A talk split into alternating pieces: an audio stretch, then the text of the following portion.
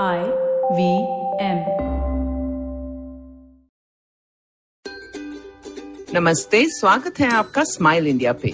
मैं हूँ आपकी होस्ट शिफा माइत्रा और आज भी आपके लिए लाई हूँ देश भर से ऐसे समाचार जिन्हें सुनकर आपको अपने देश और देशवासियों पे गर्व होगा। शुरू करते हैं सनी मैथ्यू से। इन सज्जन ने तो जैसे वक्त को कैद करके रख लिया है। ये केरला के वन विभाग से रिटायर्ड मैनेजर हैं, जिनके पास देश का सबसे बड़ा कलेक्शन है पुराने रिकॉर्ड्स और ग्रामोफोन्स का। मैथ्यू ने कोटियम केरला में एक नायाब संग्रहालय बनाया है, जहाँ संगीत प्रेमी आकर इतिहास का ये हिस्सा देख सकते हैं। तकरीबन 35 साल पहले उन्होंने रिकॉर्ड्स के साथ रिकॉर्ड प्लेयर्स भी जमा करने शुरू किए। खुद ये पुराने ग्रामोफोन्स ठीक कर लेते हैं, और आज उनके 260 ग्रामोफोन्स पे वो अपने रिकॉर्ड सुनते हैं आराम से। भारत का पहला रिकॉर्ड जो 1902 में बना था, इनके पास है। एक लाख दस हज़ार रिकॉर्ड्स के मालिक हैं, कुछ विदेशी भाषाओं में और ज़्यादातर देसी बोलियों में। अब ग्रामोफोन्स की बात करें तो इनके पास 1894 में बना पहला पीस भी है। इनके पास अलमारी जितने बड़े ग्रामोफोन्स हैं और इतने छोटे भी जो जेब में लेकर चल सकते हैं। अब ये इनका जुनून है जो विरासत में ये देश के लिए छोड़कर जाना चाहते हैं। तो अगली बार अब कोटियम जाएँ तो सनी जी का म्यूज़ियम ज़रूर देख कर आए। अब ये किस्सा सुनो पंजाब के मुंक ज़िले से। यहाँ तकरीबन 300 महिलाएँ हैं जो विधवा हैं और अपना घर चलाने के लिए कुछ करना चाहती थी। दिल्ली से एक समाज सेविका गजाला खान उनके यहाँ आई और जब उसे पता चला कि ये सब फुलकारी का काम जानती हैं तो उसने उनके लिए काम जुटाना शुरू किया।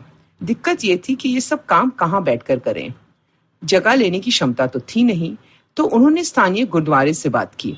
गुरुद्वारे वालों ने कहा, बिल्कुल, यहाँ आके काम करो। और उससे बात की तो ज़िले की दस और गुरुद्वारों ने अपने द्वार खोल दिए। अब ये औरतें गुरुद्वारे में बैठकर काम करती हैं, आराम से, और खाना भी लंगर से दिया जाता है। फिर महामारी की वजह से काम बंद हो गया, और पिछले महीने बिल्डिंग ब्रिजेस नामक एक एनजीओ ने संपर्क किया। उन्हें मास्क बनाना सिखाया, सारा सामान भेजा, और अब मूंग की फुलकारी वाले मास्क दुनिया भर में धूम मचा रहे हैं। औरतें फिर काम कर रही हैं और गुरु के दरबार में बैठकर अपना योगदान दे रही हैं वायरस के खिलाफ इस जंग में।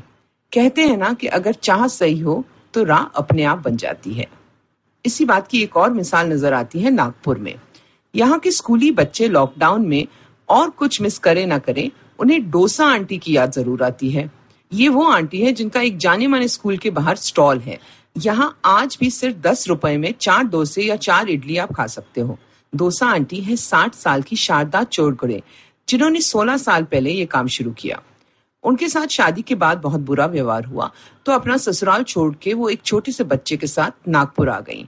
यहाँ घर चलाने के लिए काफ़ी कोशिशें की और अंत में सोचा कि मेरे साउथ इंडियन खाने की सब तारीफें करते हैं तो क्यों ना उसके साथ कुछ करूँ।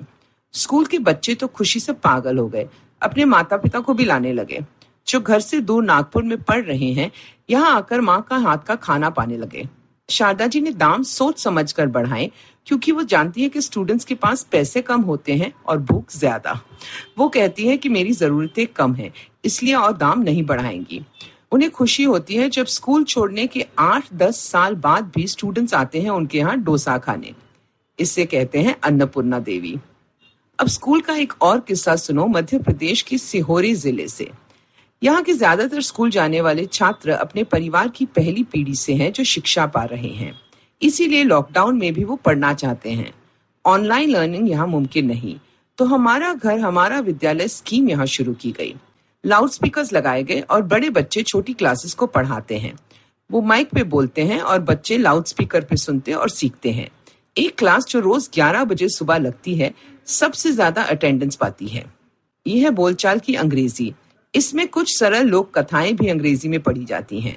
इस क्लास में सभी घर वाले साथ बैठकर सीखते हैं। माता पिता को बच्चे समझाते हैं और इससे दोनों का लाभ होता है। एक बूढ़े दादाजी तो हंस पड़े जब उन्हें पता चला कि सिट डाउन का मतलब होता है बैठ जाओ।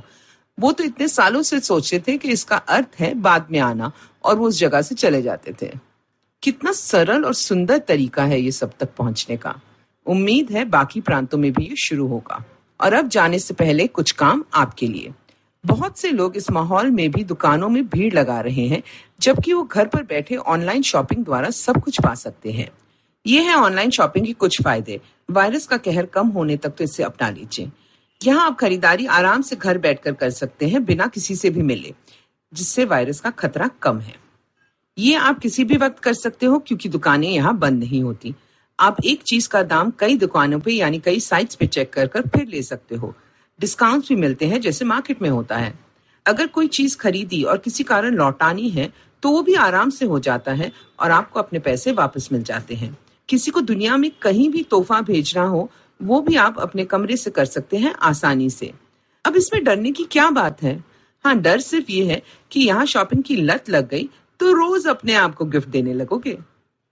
अगर आपको ये पॉडकास्ट पसंद आया तो और दिलचस्प पॉडकास्ट सुनना न भूले आईवीएम नेटवर्क पे। आप हमें सुन सकते हैं आईवीएम पॉडकास्ट ऐप पे या ivmpodcast.com पे। आप हमें सोशल मीडिया पे भी फॉलो कर सकते हैं। हम एट आई वी पॉडकास्ट हैं ट्विटर और इंस्टाग्राम पे।